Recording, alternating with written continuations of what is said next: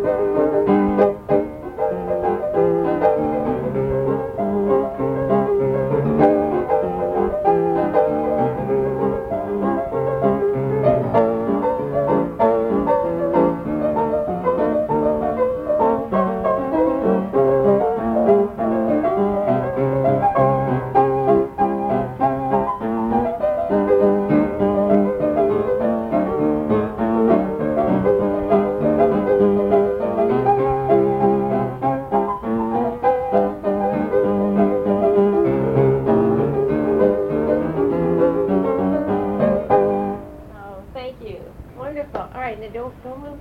That's the classic. Yeah, That's, that's classic. that's the uh, finest. That's yeah. the best. Can you give me a, just a bit of a, maybe something else?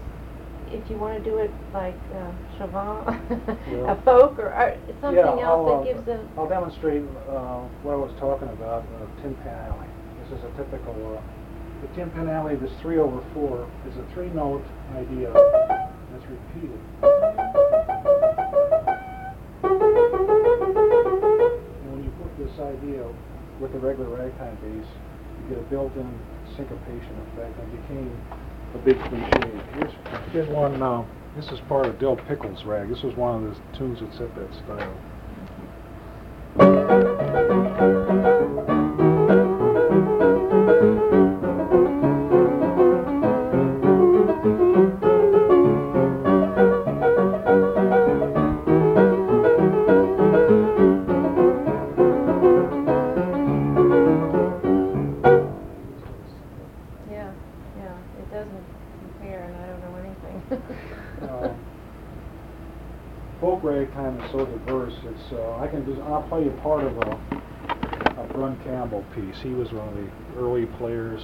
This area, and he had a very rhythmic style. That uh, it went kind of like this.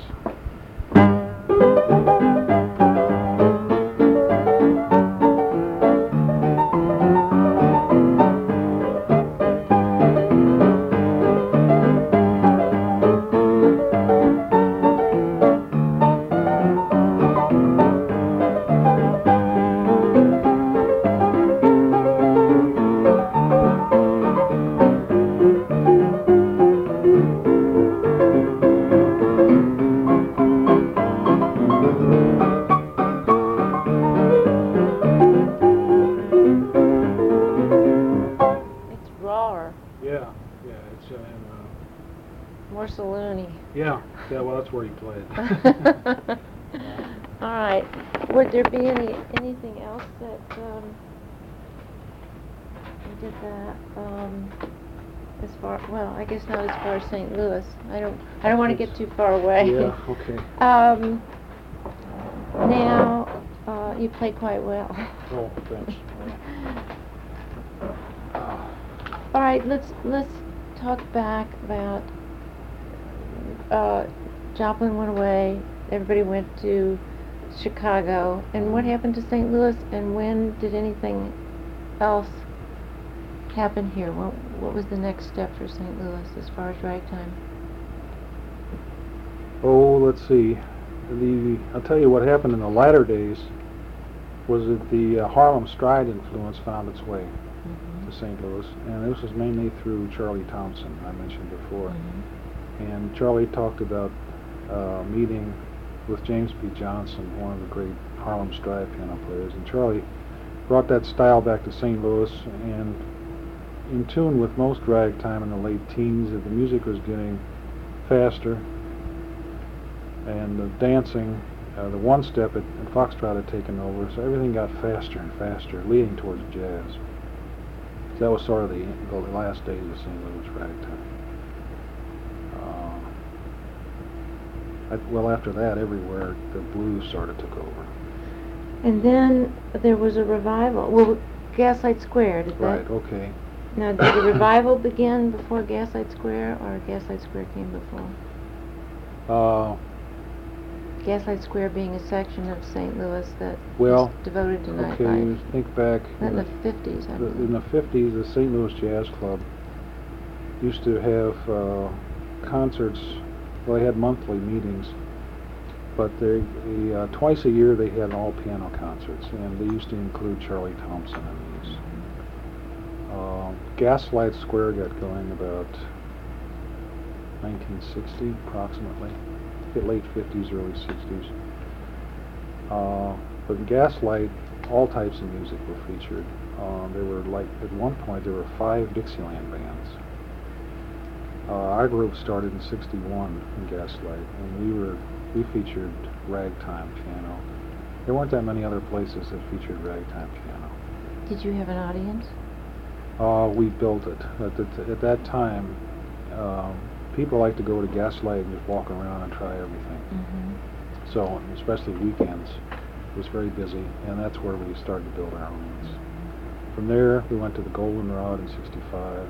Um, our tuba player was part owner of Goldenrod, along with Frank Pearson, and uh, that's where we established a base, and that's where we started the Ragtime Festival. And by this time, there was there was an interest, reawakening in ragtime. You can trace re, the reawakening of ragtime went back to the 40s, but um, there was nothing like that happened in the 70s with the Sting.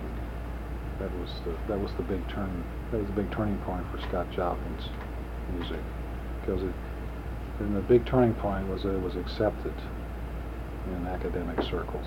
I mean, here I am at WashU teaching ragtime. Was I wouldn't I haven't dreamt that in the 60s. if only you'd known. Yeah. You're legitimate, Trebor. but um, things that that was the big turnaround. That revival with Joshua Rifkin's records on Joplin, Sting. Uh, that's that was the big the big one. The Entertainer and so forth. Joplin's finally now no, he's a household word. You know, people know who Joplin is. How they feel about your country day, going into this kind of thing. Uh, well, at the at the time I left Country Day, I really had didn't have a notion I was going to be uh, full time ragtime. hmm First, I started just carved out my own niche here with. uh, Well, you you begin to love it. yeah. It that, begins to. yeah. By that time, Tell me how that feels. I mean, tell me how you did feel getting into more and more. Uh, well, the basic trouble with music is uh, is a full time business. It's a, it's uh very unstable economically. Uh, and that that's not only uh, it seems to be affecting all levels of music. Uh, it, it affects. I'm a specialist, so it affects. It would affect a specialist before it would affect uh, a general studio type musician who, Mhm. who um, can play just about any style or anything. But I never. I got into music. It's just part of my uh, idea to keep ragtime alive and, and collecting and research and so forth. Music is just part of it. What will you do with your collection? Uh, there is a good chance that it'll become part of the Joplin House Museum when I get the Joplin House going. Now you took it from Dr. Pruitt. Yeah, I, my collection was pretty well along by the time I got Doc's collection. But mm-hmm. Doc, uh, Doc is visiting him way back in the 50s was what one of the things that inspired me to collect more rolls because he had this vast collection. It looked vast at the time; it was 1,200 rolls, um, you know, which was a pretty big piano roll collection. Well, mine now is 8,000 but um, about a thousand of that are, are their actual rags. I mean, it's a lot of other stuff that mm-hmm. I collect too. But uh, Doc was a uh, sold me the, the, the piano. This was his piano, mm-hmm. and uh, his collection. And uh, I think he mainly wanted to stay in St. Louis. He had a soft spot about that. Mm-hmm. that's what I've done. I wanted to stay here and keep the thing alive here.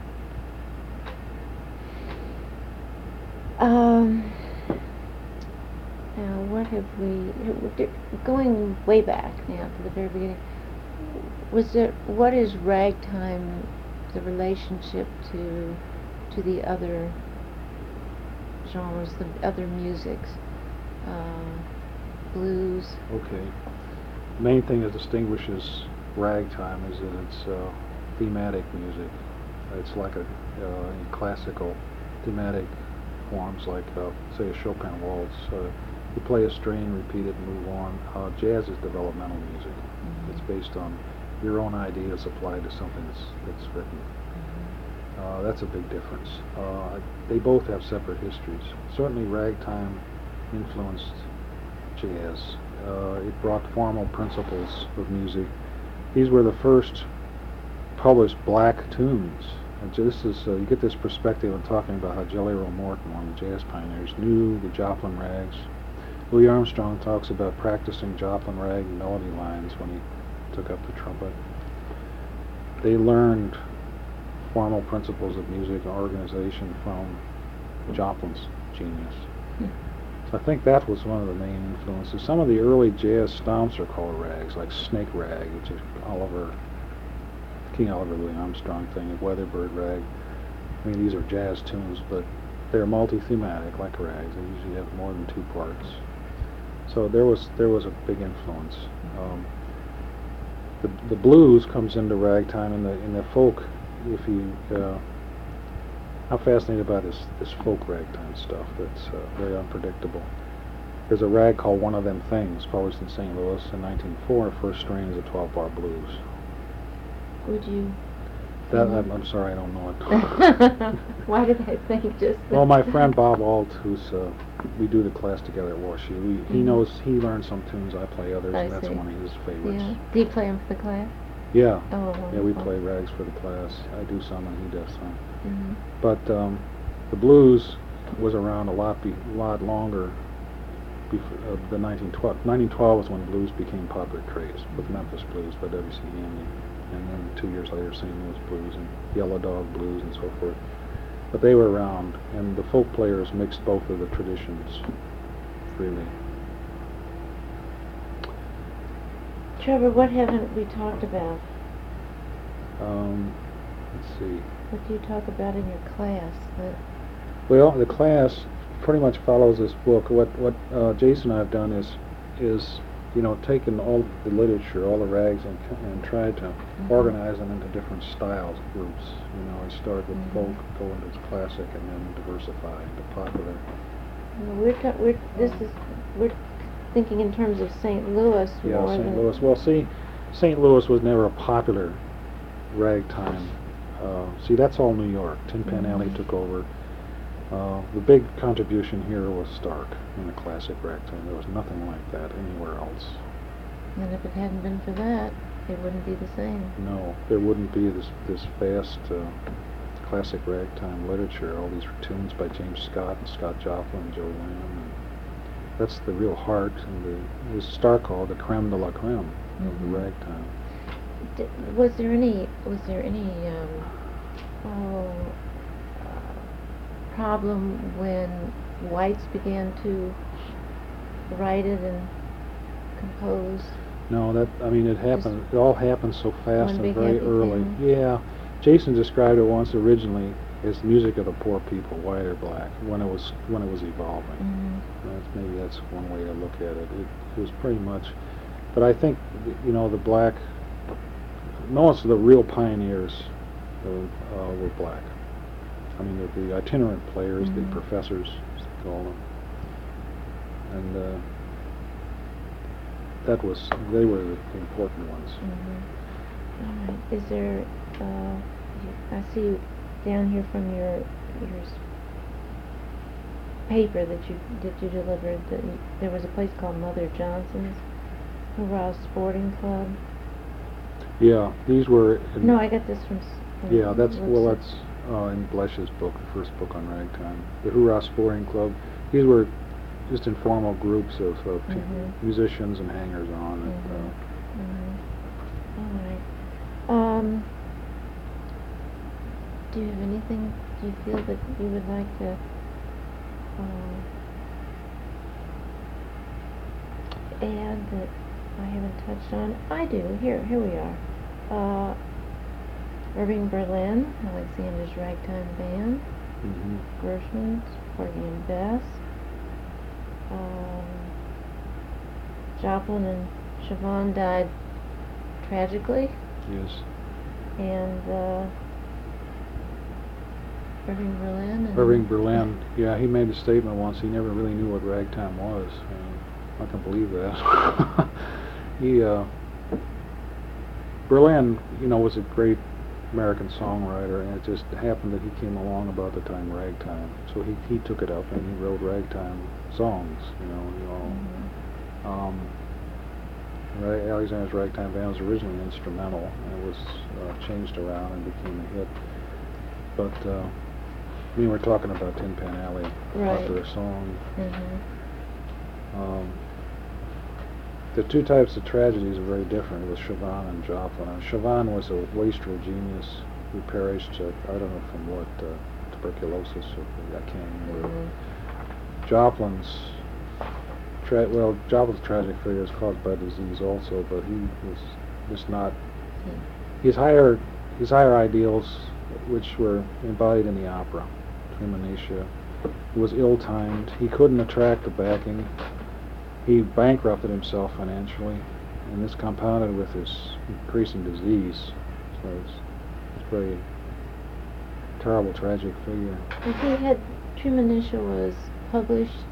He published it in 1911, and then he financed a rehearsal performance mm-hmm. without scenery and costumes, and just himself at the piano in 1915. This was an opera set on a plantation about 10 years after slavery, near his a- area where he grew up. I think the plantation is supposed to be in Arkansas.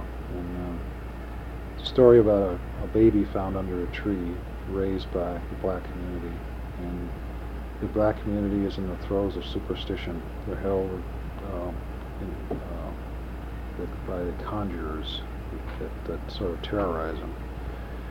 Treemonisha grows up and leads her people out of ignorance and superstition. Joplin's theory was education was going to be was going to solve all the blacks' problems. It was, you know, typical for that time, but it's supposed to be autobiographical. I think this, yeah, to some extent, sure. Um, but to see what was happening, any, anything that had to do with the plantation days and all that old mythology, that was being spoofed you know, on Broadway and in New York. It was, you know, it was, uh, it was all past, and the, the work was misunderstood. Okay. had no chance. Came from the heart. Yeah, and it, I don't think that anybody got past the fact that there's something on the, with blacks on the plantation again. Like, uh, I just, what other conclusion can you draw? It's, uh, anyway, it just, it was a disaster. I mean, he never, he never could attract the backing, and it just broke his heart. And by sometime in 1916, Lottie uh, had to have him committed, and uh, he died in 17.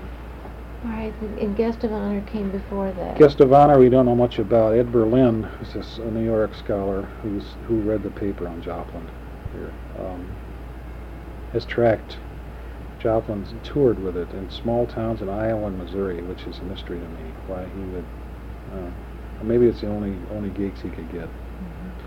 that he toured in these small towns, and he's and Berlin is tracing it through newspaper accounts. But the original score has disappeared. And what made him want to do that, I think? What, write these operas? Just the next step in Oh his? yeah, he was uh, he was a serious thought himself as a serious Black American classicist, and uh, And he was considered as such, was generally so. Right, even among the, the the notes that we have that were used for the writing, they all played ragtime. Uh, t- there are many musicians in New York, especially, who knew Joplin, and they all say how much he was he took it so seriously. It was much on a different level Mhm. from what they were doing. Some of them resented it, but most of them respected him. What do you think the future of ragtime is? Well, I think uh, we have a lot of, of composers who have taken up contemporary ragtime writing, and some of these are ex- extensions of the old ragtime form. They're making it. They're going many different directions depending on who you're talking about. But there, I think there's a future for for uh, extended composition in uh, ragtime. Why did Joplin Okay. go to um, New York instead of staying here? I think it's, um, might be a cliche, but it's the hope of, you know, it's, it's the goal of every serious, most serious artist to go to New York and make, you know, make it big in New York. That's part of it. Stark went out there for the same reason. Mm-hmm. He opened in 1905. He was, by 1910, he was through. He was, he was defeated by Tin Pan and returned to St. Louis. And I think both of them went up there with the, with high hopes. did they go together? Uh, no, no, let's see, Stark, let's see, 1905. Joplin was still here in 1905. Um, Ed Berlin says that uh, Joplin was in New York by 1907. I always thought it was nine, but he said by 1907 he was in New York and working on the opera. And you said things were finished here Yeah, as far as ragtime. yeah.